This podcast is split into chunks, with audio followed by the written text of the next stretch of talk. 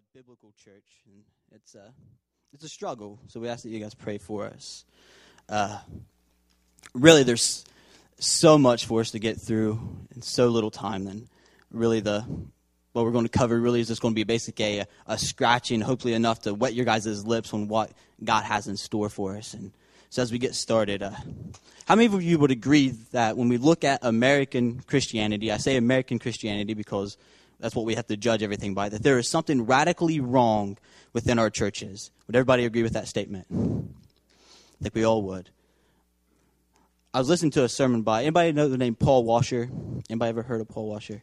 It's a Southern Baptist preacher. I was listening to a sermon. It really wasn't about church. It was more about uh, biblical manhood. But he said something in that in his sermon, and it broke me, and it's still breaking me because he made a comment, just a passing comment. He said, "Would it benefit all of Christianity if they had your walk with Christ?" Think about it. He said, not the one that everybody else sees, not the one that you exhibit at church, but the one that you have personally. Would it be better for everybody in your church to have the personal walk that you have with Jesus? Or would it be better for you to be quarantined, to be shut off? And I heard that and it really it broke me because we can sing a bunch of songs and we can get hyped up, but in the secret place, it doesn't matter. I was thinking, and I think Francis Chan in Crazy Love, he made this point. He said, you know, it's easy for us to point at the church and start blaming the church. Well, the church doesn't do this right. The church is supposed to be doing that, and they're supposed to be doing this. Are you doing that? Are you the one? See, the church is not an organization. You are the church. The church is made up of individuals, and we're supposed to live like it. So when we say something's wrong with the church, we have to confess something's wrong with us if you guys have your Bibles, and the question we're really going to kind of look at today is, you know, what would it look like in my life to be like Jesus? If you guys have your Bibles, open up the Philippians. We'll look at chapter 3. Philippians chapter 3, verses 1 through 11. It's a big section of Scripture, but God willing, we'll get through it all. So it's Philippians chapter 3. I'm going to be reading out the ESV, the English Standard. It says, Finally, my brothers, rejoice in the Lord. To write the same things to you is no trouble to me and is safe for you. Look out for the dogs. Look out for the evildoers. Look out for those who mutilate the flesh, for we are the circumcision. We who worship by the Spirit of God and glory in Christ Jesus, and put no confidence in the flesh though I myself have reason for confidence in the flesh also. If anyone else thinks he has reason for confidence in the flesh, I have more. Circumcised on the eighth day of the people of Israel, of the tribe of Benjamin, a Hebrew of Hebrews, as to the law, a Pharisee, as to zeal, a persecutor of the church, as to righteousness under the law, blameless. But whatever gain I had, I count as loss for the sake of Christ. Indeed, I count everything as loss for the sake, or for the, because of the surpassing worth of knowing Christ Jesus, my Lord for his sake I have suffered the loss of all things and count them as rubbish, in order that I may gain Christ and be found in him, not having a righteousness of my own that comes from the law, but that which comes through faith in Christ, the righteousness from God that depends on faith, that I may know him and the power of his resurrection, and may share his suffering, becoming like him in his death, that by any means possible I may attain the resurrection from the dead. Will you guys pray with me? Father, Father, we come before you, God, and we want to come before you as a humble people. God, looking directly at our own lives, God, not at anybody else, God, not so we can draw comfort from anyone. Lord God, I pray that, Lord, this word would come alive to us, God, that you give us eyes to see what it says, God, ears to hear, Father. Lord, that you would convict us of sin in our own lives. God, I pray, Lord, that we become more like your Son.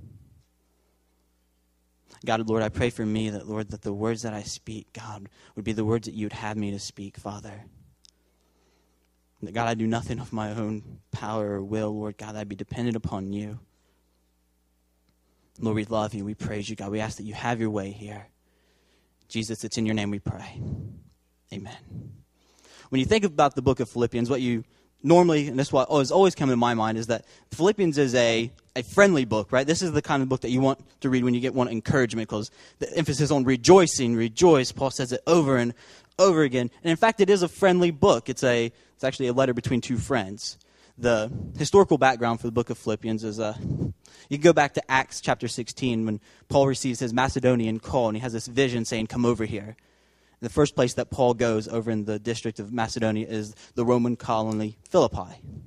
And that's where he goes there, and there's no Jewish place of worship at all in this place. There's, in fact, there are people gathered by a riverside to worship. And he goes there and he shares the gospel, and he casts the demon out of a, a young girl. And they, in fact, they get thrown in prison because they're advancing the gospel and they're casting demons out of people, and because people get mad and their source of income. And while they're in, even in jail, they, Paul and Silas, they rejoice in Christ, and crazy things happen, and the jailer gets saved, and but now it's been some time, and Paul's close with them, and Paul finds himself here again in prison. The time he's in the Roman imprisonment that we read back towards the end of the book of, uh, the, at the end of the book of Acts. And Paul's sitting here and he's writing to him. And the first thing, and the major theme in Philippians is not rejoicing. It's actually being like Christ. It's rejoicing in the sufferings of Christ, advancing the gospel. And Paul writes out of concern for the Philippians more than he does anything else. He wants them to make sure that their life matches up with the gospel. That's why he tells them, make sure your lives are being, you're living lives worthy of the gospel. To test your faith with fear and trembling. That's, there's an emphasis there, and, but all of that points in confines of rejoicing. That's kind of the, I want you to keep that kind of in mind because it plays into effect of what this passage has to say. And he starts off, he says, Finally, my brothers. It almost seems as Paul's starting his conclusion here.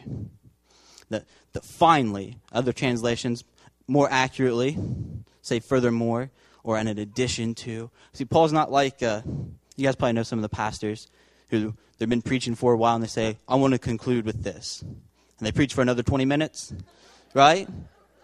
That's not what Paul is doing here because we're only in chapter 3. There's still, we got to go through chapter 3 and chapter 4 still.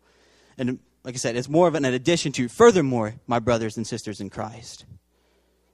Rejoice in the Lord. Don't rejoice in your life, what you've been advancements, what things you've gained, what your health. Rejoice in the Lord. And it's not a if you feel like rejoicing, then do that in the Lord. Or a, if everything's going well, it's a command. Rejoice in the Lord because of who He is, for what He's done. Find your comfort there. Rejoice in that. That's what's going to help you get through everything. And He says to write the same things to you is no trouble to me and is safe for you. And that's the biggest thing that a lot of people connect the whole, oh, because he's writing rejoice again. That's what Paul must be talking about here in the second half of verse 1. But notice he says things. He doesn't say, say the same thing. He's not talking about rejoicing. That's a singular. He says they write the same things to you. He's talking about plurality. And he says, and this what kind of sets up what he's getting ready to talk about, really. It's not the idea of rejoicing, it's the warning that's following this.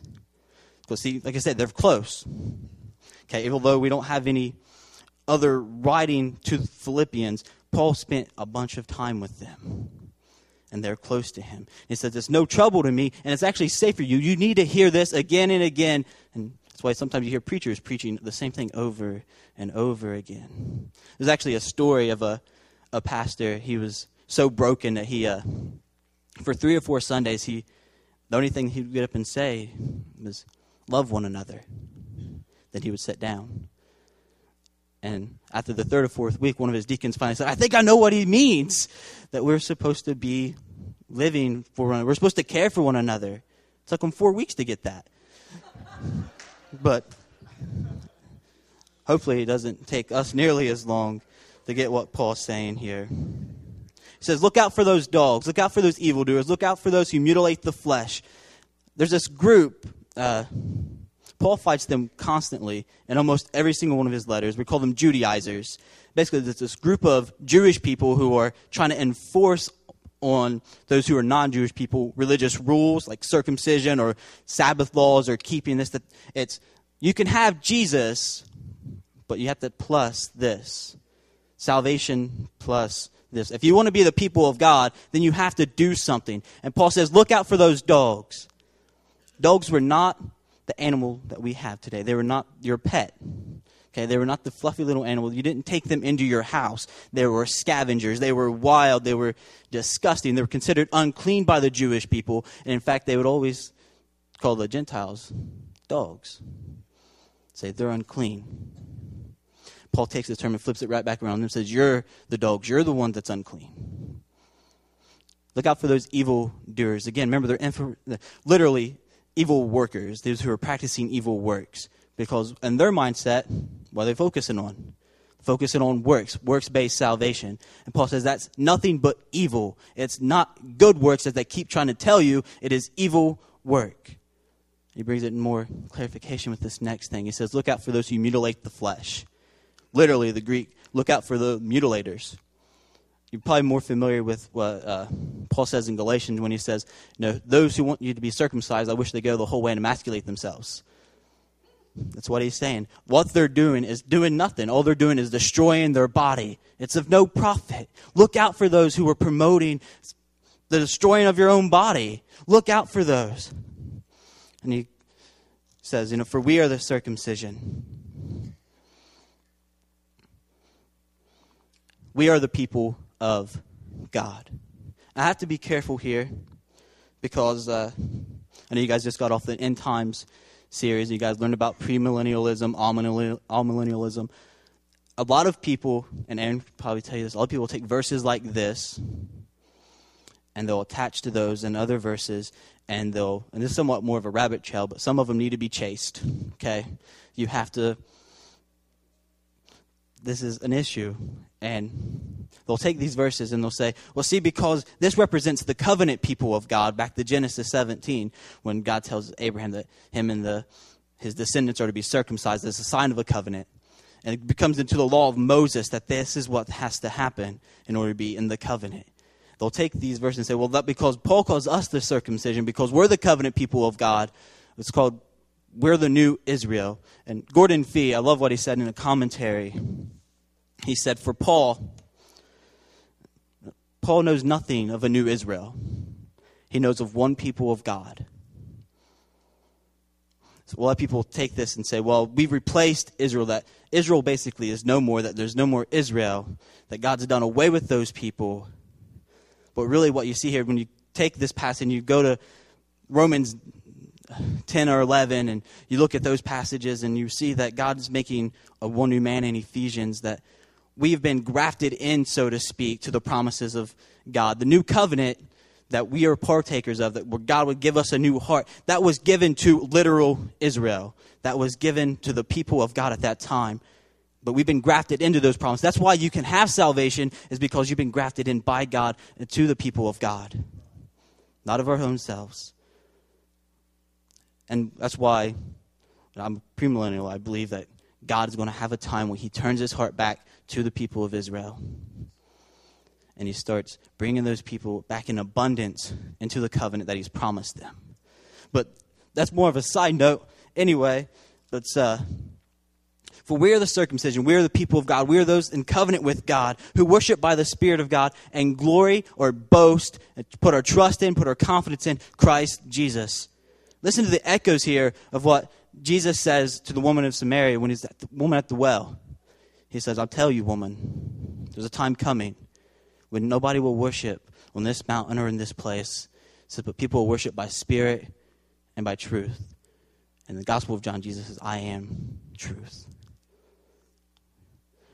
So this really echoes this. This is the God given spirit that we worship by. Some translations, more accurately again, say, I serve by. This is not talking about lifting our hands, singing praises to God. This is talking about our obedience to God. How we live our lives, how we live, again, personally.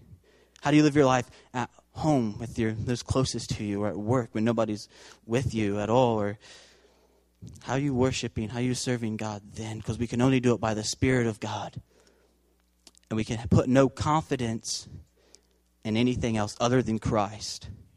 He is our boast. That's where our whole trust has to be. So he says, I put no confidence in the flesh. And Paul uses the term kind of here loosely because You study the scripture, and Paul always talks about flesh as in this evil matter within inside of us, our sinful nature. Paul uses it both ways here. He literally means my human skin because he's talking about circumcision. I put no confidence in my skin or in my sinful nature, my abilities. He says, but you know what? If you Judaizers really want to go there, if you really want to try to put confidence in your flesh or your achievements, says, I could take you there. I could go there far better than any of you could. Look at this little autobiography. He says, I was circumcised the eighth day. Strict reading of the law. The people of Israel, when they're little babies, are to be circumcised on the eighth day, according to the Mosaic law and uh, the Abrahamic covenant. That this is what's supposed to happen. He says, I was there. That's what happened to me. I'm an Israel, of the, of the people of Israel. I'm not a convert to Judaism. I am pure. I'm from the tribe of Benjamin, which that always struck me as funny. I was like, what in the world the tribe of Benjamin have to do with anything? If you look at Israel's history, Deuteronomy says that Benjamin is the beloved tribe of God, that God actually carries them behind in, in his shoulders. Benjamin gives Israel their first king. There's great boast in this, King Saul, which a lot of people take what's Paul's name before Saul, even possibly named after Israel's first king. And he goes on, he says, and also the tribe of Benjamin, when uh, in Israel's history they split up, right? They, they have the northern kingdom and the southern kingdom. Ten tribes to the north, but there's only two in the south. But you only hear of the tribe of Judah in the south. The only other tribe that stayed loyal to the house of David is the tribe of Benjamin. And they're actually almost associated so close to the tribe of Judah that they just kind of always just get mentioned with Judah. And so his, this is really a great boast for him. He's saying, Look, I have a great faithfulness to the people of God. Maybe confidence in himself. And he says that I'm a Hebrew of Hebrews, a Hebrew born from Hebrews, more accurately. That both of my parents are Hebrew. I'm not mixed blood. They didn't get mixed up whenever we split up and were carried off into exile. I have pure blood running through me. What we would say that he's a pure breed. He is solid. He says, Look, you want to put confidence in the flesh? I am the purest Hebrew. It says, We want to talk about achievements. He says, As to the law, I was a Pharisee. The Pharisees were the strictest religious group of, of the first century. We all see them as the evil, wicked people that Jesus calls them, and they were because they got so many things twisted. But the basic tenets is how many of you guys believe in a resurrection from the dead? Everybody? Right? Obedience to God, right? A holy living. Uh, you know, looking for a Messiah, right? We'd all make good Pharisees. We would, because that's the basic tenets of what they believed. And Paul says, but as we know, that that got really twisted. And there's some good Pharisees, Nicodemus, He's the only person who stays with Jesus when after he's killed. All the disciples run away. Nicodemus buries him. He's a Pharisee. But back to this, Paul says, I was a Pharisee. I adhered to the law more strictly than any other religious sect of our time. Says, in fact, I went so far that I persecuted the church. We know Paul tried to kill people for it. And he did kill people, that he was there for the first martyr of Christianity, that he consented to his death. And Paul says, I persecuted the church. As to my zeal. He says, as to righteousness under the law, I was blameless. Now, Paul doesn't mean that he's righteous before God, that he can stand right before God on based off of works, because Paul knows that means nothing. But as according to righteousness, as anybody other Jewish person could look at the life of Paul he says, Nobody could ever find a fault in me at all. I was that good. I think a lot of us play that game. And this is where it starts getting real. And he says, But whatever gain I had, I count as loss for the sake of Christ. He says, Whatever things that gain me, whatever I had was my gain, whatever profit I had, it means nothing to me for the sake of Christ that it's absolutely nothing for the sake of. And he goes up one step further, and this kind of sets really the, the tone for the rest of the passage when he says, Indeed, I count everything as lost because of the surpassing worth of knowing Christ Jesus my Lord. He takes a step. Not only the gains to his religiosity, the fact that he could keep the law and all those achievements, I count everything a loss. Whether it be comforts, his rights, his friends, family, anything. He says, Indeed, I count it all uh, loss for their surpassing worth. Basically, everything else in life amounts to nothing compared to the knowing of Christ. He wants to know Christ. And he goes on and he says, I count, uh, for his sake, I have suffered the loss of all things and count them as rubbish I suffered the loss. It means it hurt to give some of this up. He suffered with this, and he counts them as rubbish. And you do a word study here. Uh, King James Version says, I consider it dung. I can, you know, could refer to kitchen scraps, dung. If you even do a full word study, could refer to a dead body deteriorating. It's disgusting. And Paul says, everything compared to Christ whatever knowledge or whatever gain I could have is absolutely, totally disgusting. It's ugh, it's nasty. And he doesn't want that. He says, I, I consider it rubbish that in order that I may gain Christ and be found in him, not having a righteousness of my own that comes from the law, but that which comes through faith in Christ, the righteousness from God that depends on faith. It's a one big long sentence. He says, I count everything as rubbish that I may gain Jesus. That's what he wants. He doesn't want his works. He doesn't want anything other than what that which comes from God, which is Christ. And it doesn't depend on what you can do. It depends on your faith. It is not works or salvation plus works. It is salvation alone through Christ based on faith alone. That is it. You want to step it up here a little bit. It says that I may know him. And I haven't really hit on the know part because I wanted to wait until here. And we, we talked about I want to know you. I want to touch your face. You know, I want to know you more. He doesn't talk about this head knowledge of knowing Jesus. It's not this, I want to know him in an intellectual kind of a way. Not, I love theology. Okay, I love studying. I love gaining that. But if that never moves from here to my hands and to my feet, if I never experience the great things of God, then I don't really know it.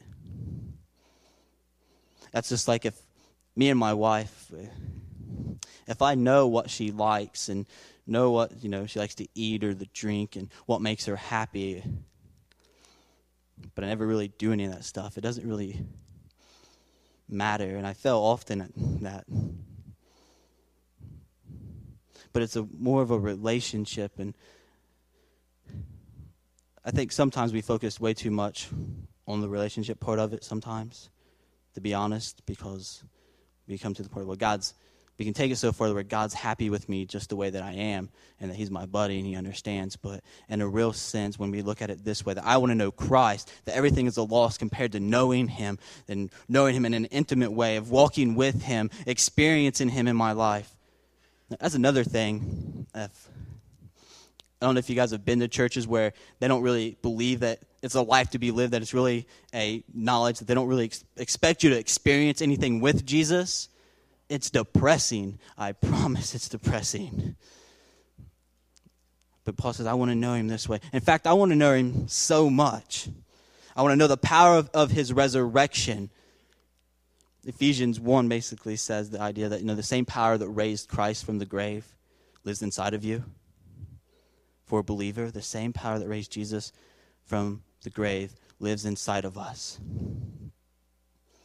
Oh, I wish we would get this.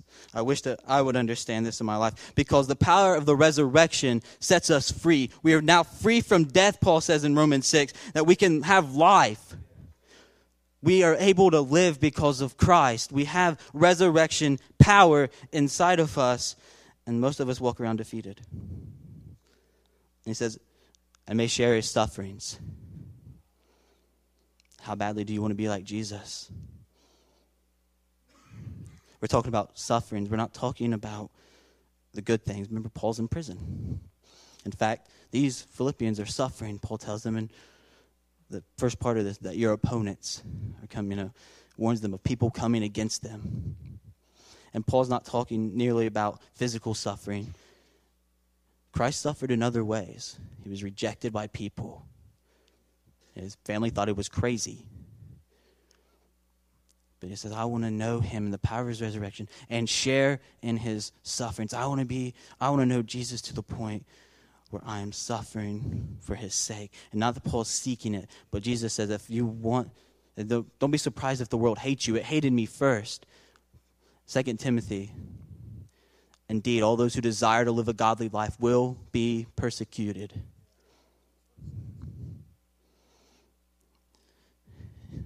He says, I want to be conformed to, the, to his death.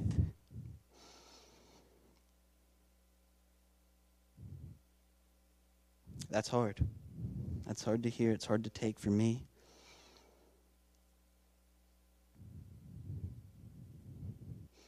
That I want to know him in the power of his resurrection and may share his sufferings, becoming like him in his death.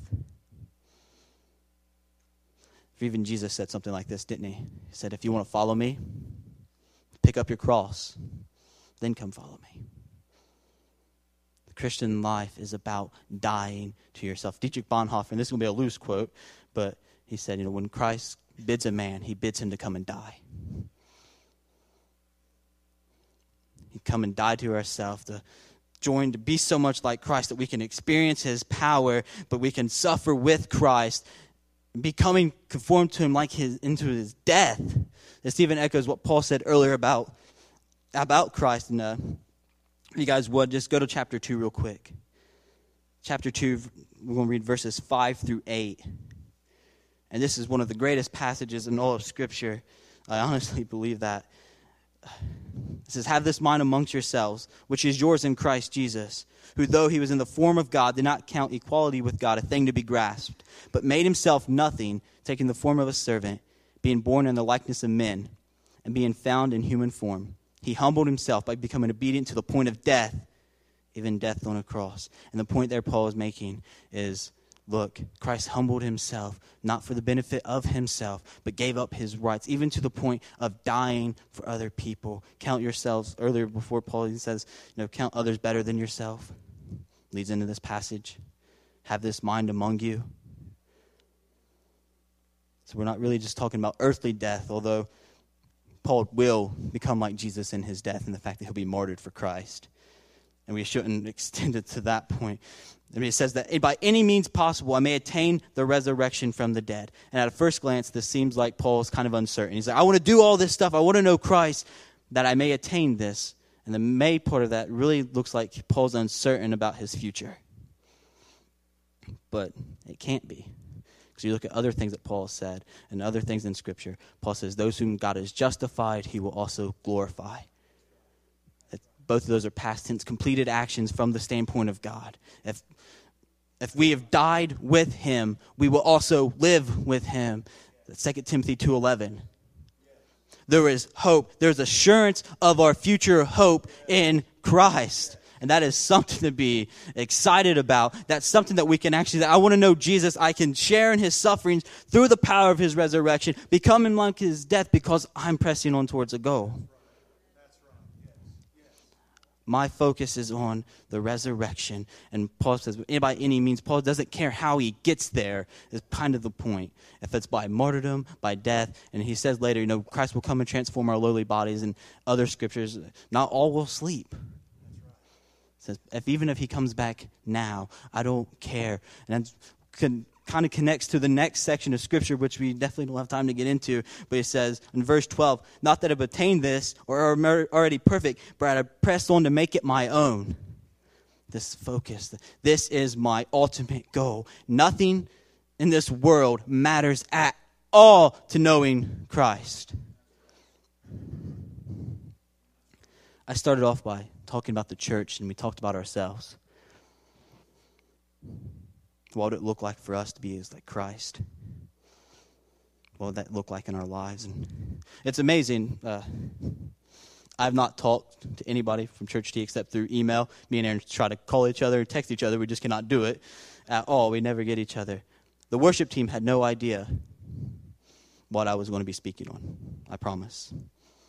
And the only thing they could sing about was wanting to be like Christ, wanting to know Him, to seeking Him in a secret place, to know Him, to touch Him, pressing on forward, go. I kept hitting Bridget over. I was like, that's my sermon. And she's like, what's wrong? I was like, it's my sermon. It's okay. And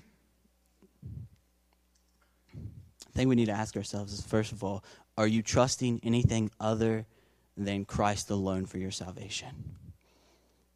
Because you can't. It's not faith in Christ plus something will get you saved. It says Paul says in verse 4, look, the people of God worship by the Spirit of God and put their trust in Christ and put no confidence in the flesh. If you're trusting anything else, repent of it. Turn away from it and trust Christ alone. He's the reason that we're supposed to be rejoicing, right? He's the reason that we can live like we have hope because of Christ.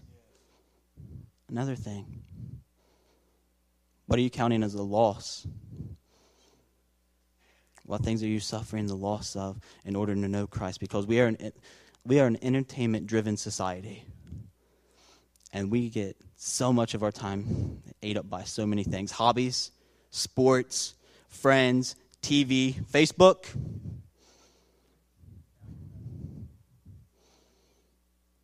All that kills our time, and we act like it has some kind of value. But if you're spending more time doing that than you're seeking the face of God, it's, it's wicked to say nonetheless.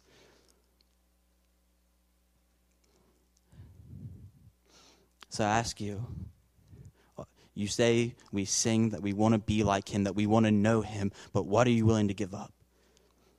It cost something. Says. Everything is nasty, disgusting, rubbish compared to that worth of knowing him. But do we believe that? Do we really honestly believe that? Do we live like that? It's a question you have to answer for yourself. You guys pray with me. Dear Heavenly Father,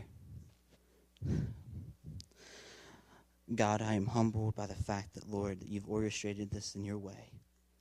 That, God, that through the worship, Lord